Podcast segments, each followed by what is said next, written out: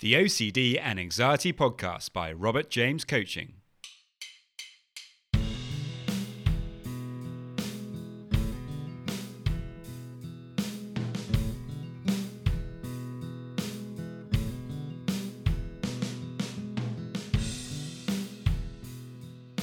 Hello and welcome to the OCD and Anxiety Podcast, where we explore how to have a more positive relationship with anxiety disorders, taking back control so that you can start living the life you choose and not the one chosen by your fears.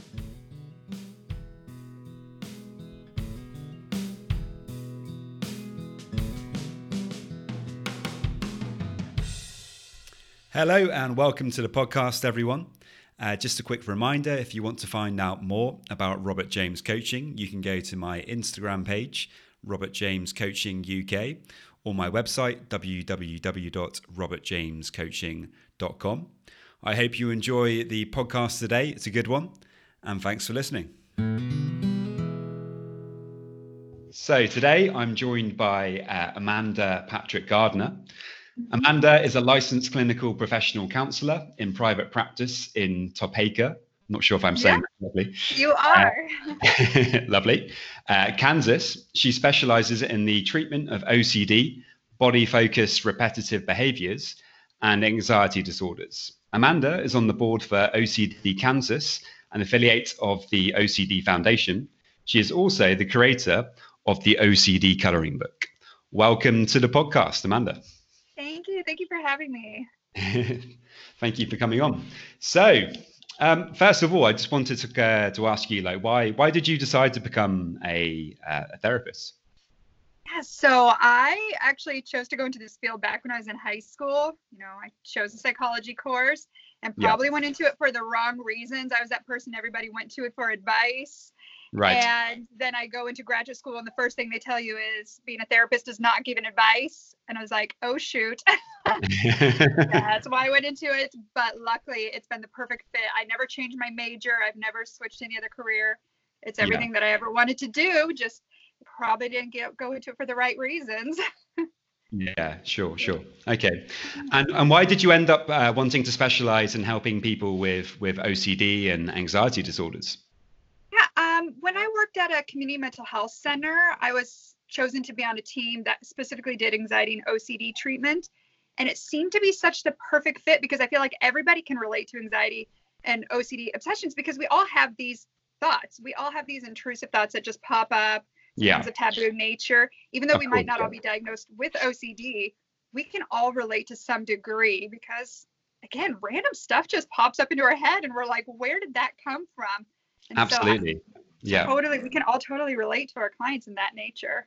No, I think that's a really important point. I mean, that's something I try to tell people all the time, that with OCD, everyone has these thoughts. The difference between someone with OCD and someone who doesn't develop OCD is the fact that they don't take the thoughts so seriously. So if you don't suffer with OCD, you get a thought that pops up into your head and it's like, oh, that's a strange thought. But it's like immediately you kind of think, well, I'm just going to move on from that. But someone with OCD will spend, hours worrying about what significance does that thought have? Like, why am I having that thought? That's exactly it. Yes. So that's why as I'm going through OCD treatment, I'm like, wow, I had all of these same thoughts. Like, I can totally get it. So whether I just did ERP when I was really young and I never knew it, or these thoughts just never got to me. I just felt like I could totally get what clients were going through, just maybe not to that degree of distress. So it's kind of why I went into that field. Okay, fantastic. Next question. No worries. In your opinion, like, what do you think is the underlying reason for why people develop OCD? Yeah, so I'm more research-based. I tend to go for more of the biological, neurological causes. And some of the research that shows there are some neurotransmitter abnormalities, such as serotonin and dopamine, and also kind of the brain chemistry, some of the frontal, the cortex, the thalamus, they just don't quite communicate right. Okay. Obviously, we know that there's some genetic history. You're more likely to have OCD if somebody in the family does. Yeah. But I tend to look at some more of the research about what's happening in the brain. There's some research there that shows that. Yeah, sure. So you think it's probably something that's related to the brain, and you know, but also because in my experience, it's probably that kind of causes it. But then the person tends to get into a very kind of negative thought pattern. No, it's a very kind of negative cognitive thought pattern that happens over time. Completely. Yeah. Yeah, that's why looking at all the different theories. I mean, there's the neurological theories, the cognitive theories, behavioral, environmental, there's so many, and each one I'm like, yep, I think they all play a part. Yeah, absolutely. There's no one definitive cause yet. No, I would definitely agree with that. I think, yeah, for sure. Mm-hmm. Great. So what treatment approaches do you follow in your work? And so I'm primary exposure and response prevention. That's what I've been trained in. Yeah. I plan to, as more and more people are using ACT, yeah, plan to obviously incorporate that more. I've been to some trainings, but I don't say that I'm trained in it fully. But yeah, primary exposure and response prevention. Okay. Yeah, I'm actually doing some training in ACT right now, and I'm finding it incredibly helpful. I mean, for me, when I was like first realized I had OCD about 10 years ago, I came across ACT. And it was the most useful thing I've come across in dealing with OCD, because I think it allows you to to do exposure work, but throughout your day, you know. ERP is very important as well, and I totally, I think it's probably the most important thing to do ERP. But I think for me, the complementary effect of doing ERP and ACT at the same time is a great way to deal with OCD. Yeah, I think that's important. And while they're saying more and more, even though ERP is the gold standard treatment, they're saying use ACT in conjunction to it. So I'm like, I need to go get trained in that area as well, because it's area that's more and more helpful. Yeah. No, it's really, really good. I think for me, it's more say ERP would be the thing that I would do when I'm at home. Okay, so to learn to deal with that anxiety and kind of not respond to it by performing compulsion.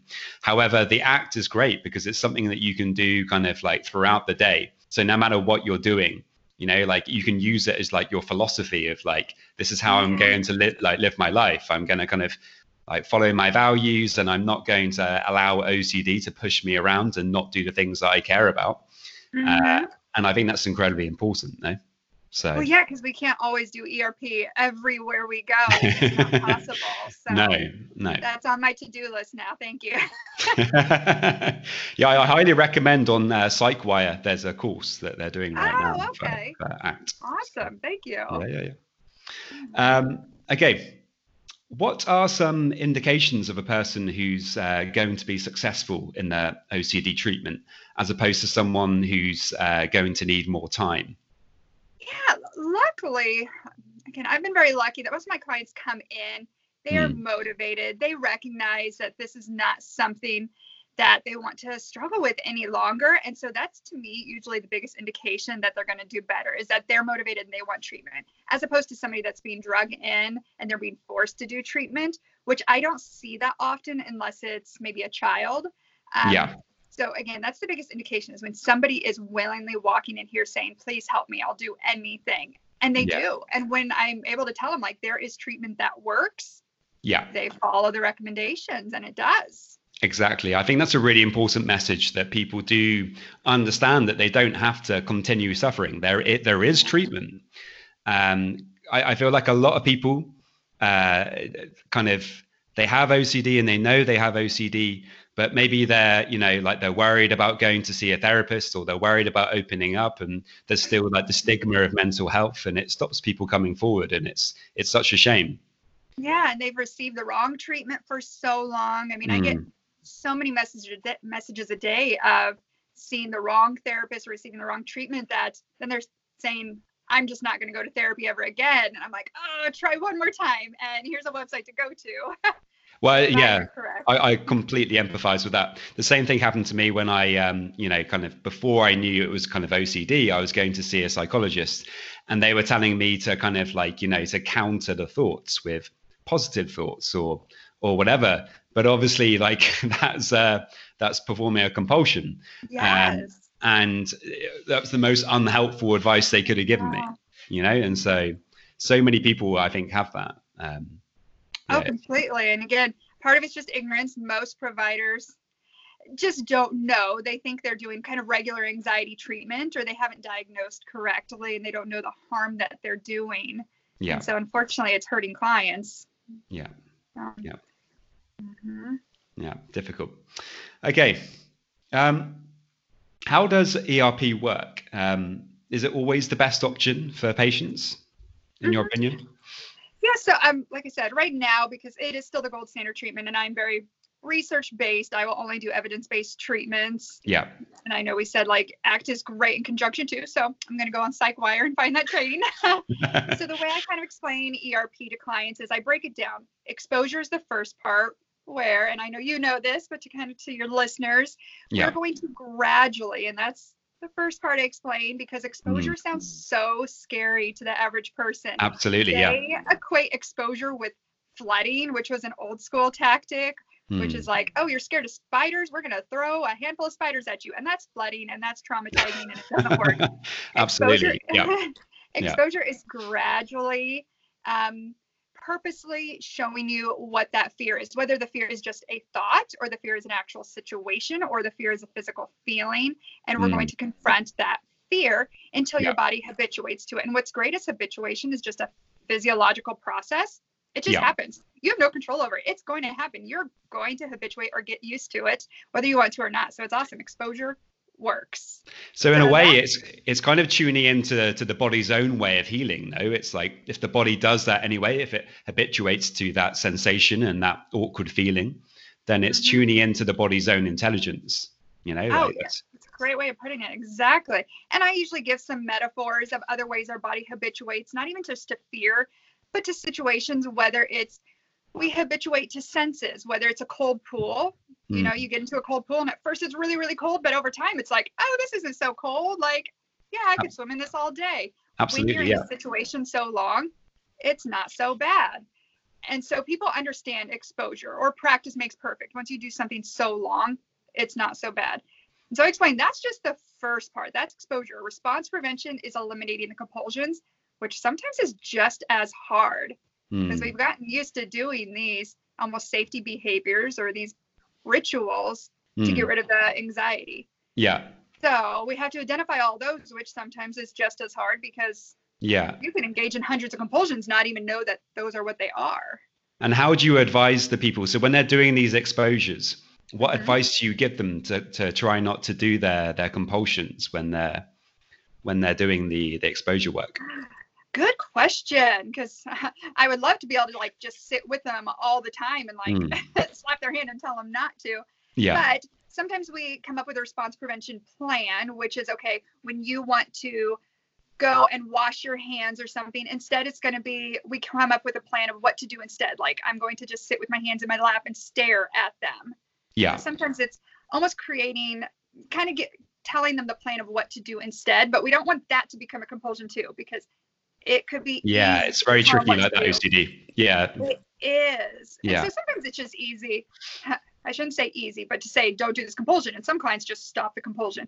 But for some that are trickier, we have to come up with that plan and write it out, saying, okay, you're wanting to go and grab the hand sanitizer and put it all over your body. Instead, hand sanitizer have to stay in that place, and you have to just stare at the germs on your body. Yeah. So, yep. It's tough, but it's what you have to do. And I think you're totally right. Having a plan sometimes with these things, particularly when you're starting out, is incredibly helpful. You know, if you have a plan, then you know, okay, this is what I have to do, rather than kind of like thinking about it and thinking, oh, should I do this or should I do that? If it's written down, then you know exactly what you need to do. And that's more helpful. And I let clients know you're going to make mistakes. Our goal is not to get to zero compulsions the first day. Like, that's just impossible. Even I make mistakes. But if we can eliminate it and slowly ban the compulsions over time, so I have them keep track of, like, how many times did you resist the compulsions today, and did we slowly get rid of them? Yeah. Because again, eliminating them more often than not, again, is still progress. But I don't expect anybody to do it perfectly the first time. Absolutely, yeah. And it takes time. Yeah. Absolutely. And just another question related to this, whilst we're on the subject, if you don't mind. Yeah. like out of 10, like when you first start doing the exposures, like what level of anxiety, like should you be aiming for to kind of expose yourself to? So I always start, and kind of how I was taught was from a scale of 0 to 10, 10 being like the hardest exposure, 0 being the easiest, like about a 3 to 4 level. Cause how I was kind of taught, like those 1 to 2, that rankings, like those are doable. That's probably how a lot of us just feel generally all day, every day. When you get out of bed in the morning, it's like, oh. Exactly. And that is a manageable level of anxiety. Like you can tolerate that level of distress. We don't want to start with the hardest ones. I'm not going to have you. That's why I say we gradually build up. I'm not going to have you start with your 10, your biggest exposure, but 3 to 4 is a good level to start with. Yeah. And then as you master that, it kind of gains that confidence. Like, okay, now I'm ready to hit that 5. Now I'm ready for that 6. Yeah. And again, that's why we kind of just bump it up over time. And once you get to that 10, that 10's not so hard. It's not so scary. Yeah. I was always taught, like, start with the 3 to 4 level. That's doable, but it's still difficult. Okay, great. Thank you. So what responsibilities do you think that because obviously yourself as the therapist and the counselor, you know, like you are responsible for the treatment process, but at the same time, it's important that the client, you know, comes to the situation with, you know, motivated and ready to do the work as well. So what are the responsibilities, do you think, of the client in that situation? Yeah, actually, the way I explain it to clients is I kind of expect them, and most of them learn the treatment, learn ERP, like just as well as I do. In fact, some of them partially could be a compulsion. They learn ERP better than I do. Yeah. But the reason this can be so good is because I'm not always going to be here for them. Not that I'm dying or anything, but they're not going to be in treatment with me forever. At some point, they're going to terminate. But OCD is lifelong. They're still going to have OCD. New obsessions are going to pop up, and I want them to be able to manage it after they're not in treatment anymore. And so my goal for them, and I always tell them this, is I want them to become their own therapist so that they know ERP inside and out, and they're able to identify, oh, this is a new obsession. Here would be appropriate exposures to do. Oh, these are the compulsions I'm doing. This is what I need to eliminate. So I want to train them so well, not just to be like their aide during therapy, but so that when I'm not there physically, they could do this without me. That is always my goal. And absolutely. Yes, I'm still here for booster sessions, but what if I retire? What if I move? They could do this without me. Absolutely. I couldn't agree more. That's exactly like what the aim is now, to allow the person to have that ability to go through their life and be able to deal with OCD in a positive way. And sometimes, maybe they'll need to check in. But, you know, like hopefully they'll be able to kind of spend, you know, most of their days kind of not focused on the OCD and living their life, which is exactly. Yeah. And I think that's very powerful and very confidence building, saying like, okay, I had a new obsession that popped up this morning and I handled it like a boss because I knew what the treatment was. Yeah, it's an amazing feeling. I mean, that's more or less the place where I've got to now myself with my experience of OCD is, you know, that sometimes thoughts, like as we discussed at the start of the podcast, like sometimes for everyone, strange thoughts pop up, and you know, like they do for me, and sometimes they're related to some of my old obsessions, and they come up, and I might catch myself after 5 minutes of ruminating about a thought and obsessing about it. I haven't even realized I was doing that. But like these days, as soon as I've realized, oh, I'm thinking about that thought, it's like, right, I'm now not going to do that. I'm now going to put my attention on this thing that I value in this moment. And the anxiety will remain, but that's not a problem because I'm just going to get on with doing this thing. And then after a few minutes, the anxiety tends to go down. And, you know, like that obsession that I had is completely gone. And I think that for me is like, as close as I will get to recovery. That for me is recovery, you know, from OCD, because it's like, you know, like the OCD isn't bothering me like at all. Like it's just sometimes, you know, I might think about something and then for a few minutes I'll be caught up in it. But as soon as I realize, it's like I can drop it. And I have that flexibility and the confidence to do that. And it's, you're exactly right. It's really empowering. It feels really good. That's great. Yeah, that's how I hope everybody gets to. Yeah. Great. Mm-hmm. And so you have your own clinic? Yep, I have a private practice. Okay, but you also work online as well? I used to do teletherapy sessions. Okay. Honestly, the only reason I don't do them right now is just because I would be seeing everybody here in Kansas. Everybody would be booking. So now I limit it to whoever will drive to me. Okay, fair enough. Yeah. What do you think are some of the pros and cons, though, of therapy online as opposed to therapy in person? Yeah, honestly, when I did it, it was all pros. Everything worked out well. I've done ERP online. Yeah. It worked just as well.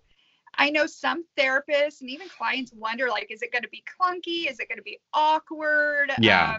Is the rapport going to be different? And nothing was awkward, at least not on my part. The clients didn't say anything. Yeah. So I don't even know if this is so much a con, but like just a memo to like therapists is just to make sure that they're accurately trained as far as risks, and even knowing that, I mean, if you have a client that's not in your same town, you have to be prepared for what if there's a safety concern. You're not right there. You need to know who to refer to that's in their town. So, I mean, that's not even a con. You just need to be, trained in teletherapy. But I thought everything went great. I just don't have the availability to see everybody in the state of Kansas that started calling me. Yeah, sure. Yeah. Okay. What are your opinions on teletherapy?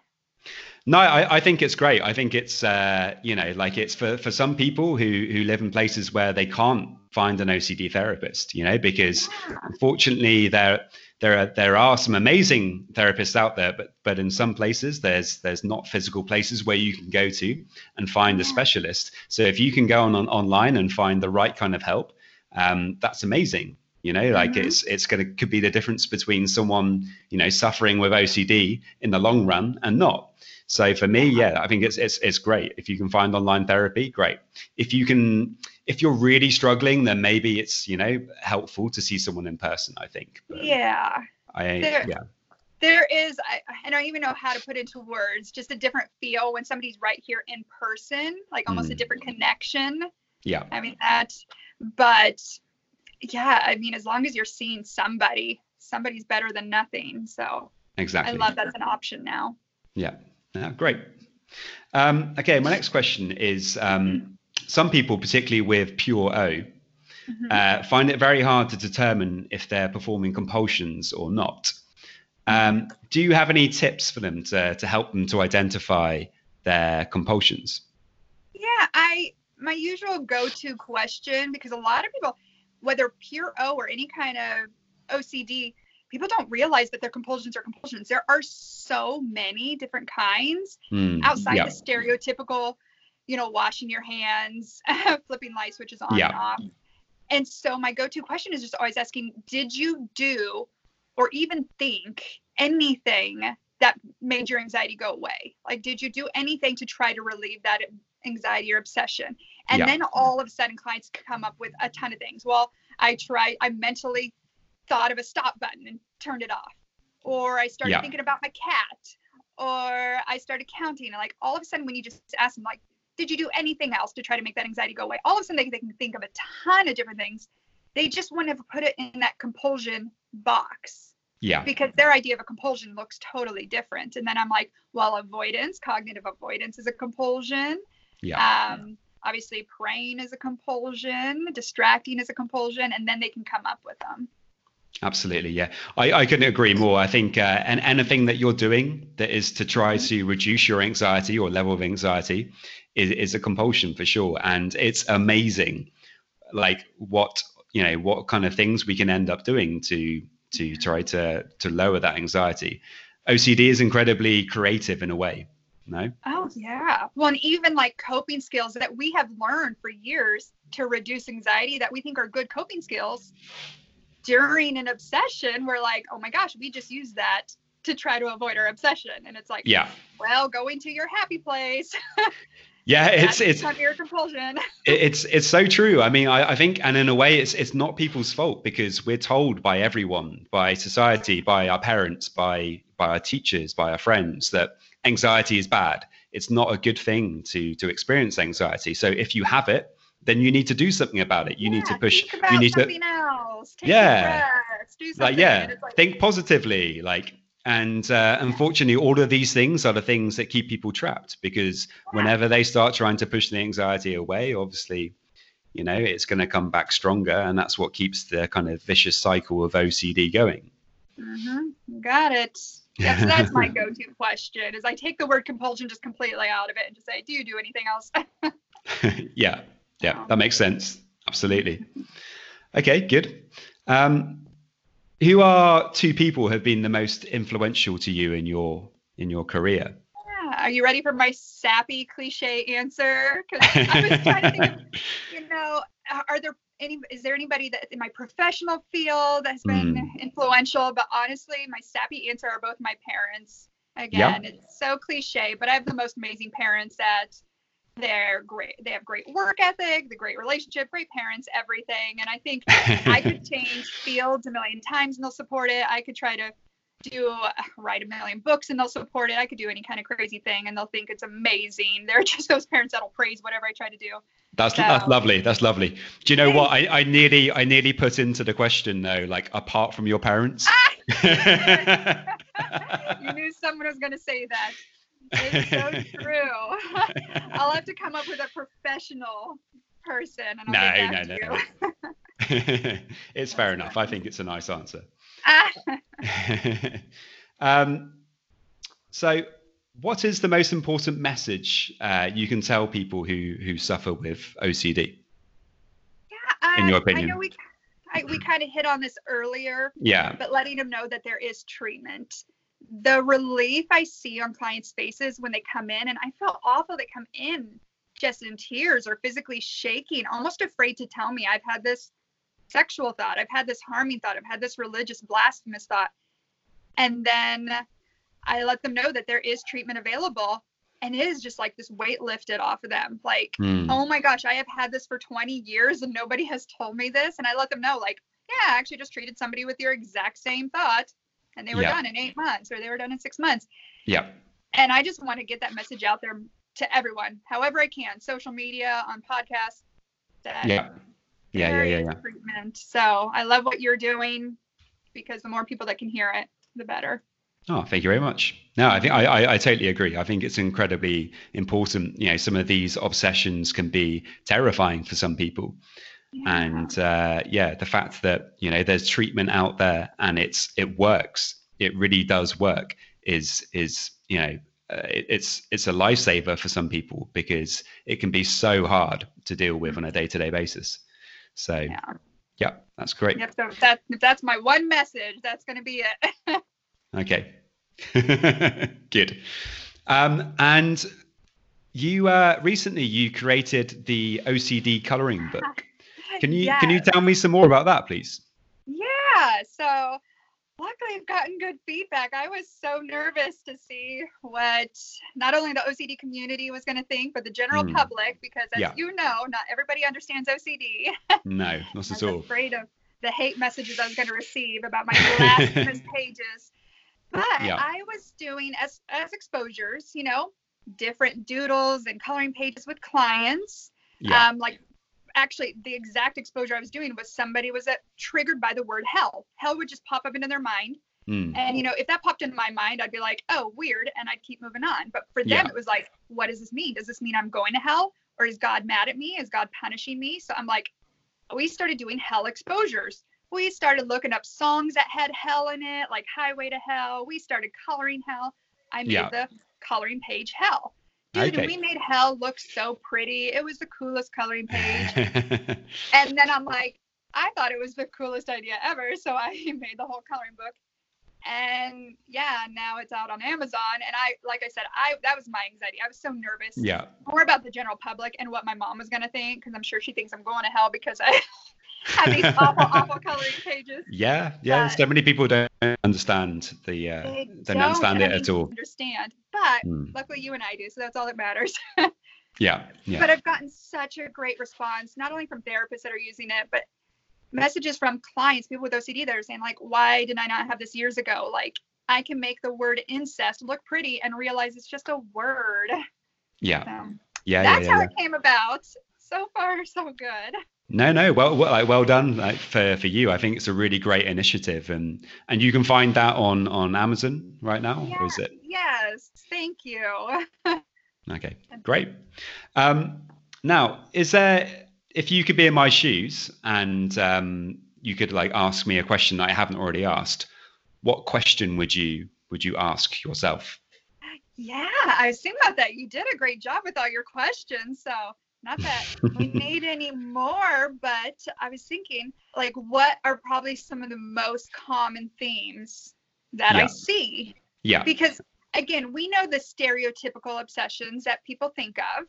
And yes, I do treat those, the contamination, the ordering and arranging. But honestly, the most common ones I get in my office are of the more taboo nature. I get the harming themes the most. Like, what if I just stab my spouse?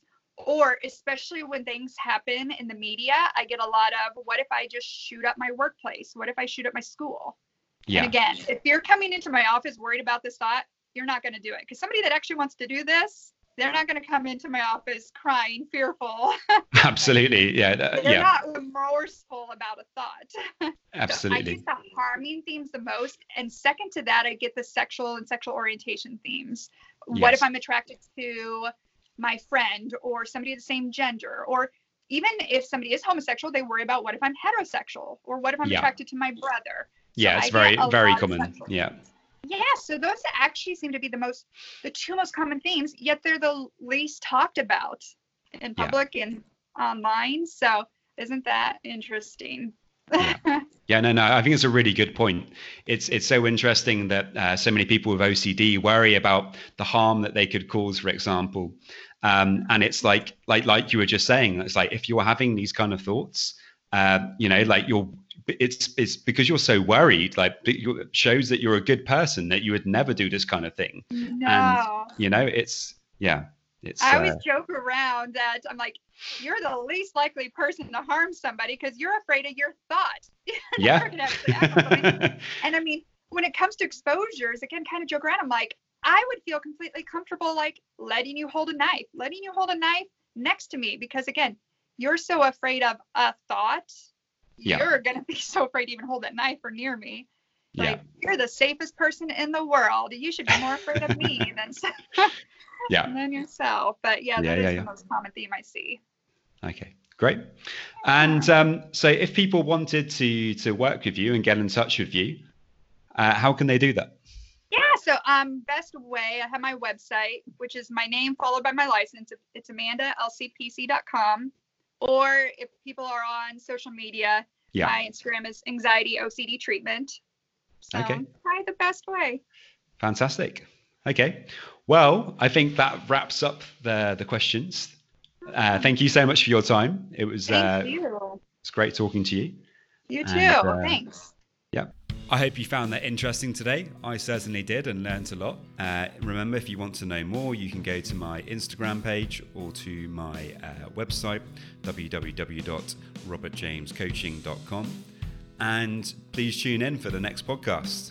And now just a quick reminder of my disclaimer. Any information that you view on my website or any information that you listen to on the podcast is for informational purposes only, and is not intended to be a substitute for actual medical or mental health advice from a doctor, psychologist, or any other medical or mental health professional.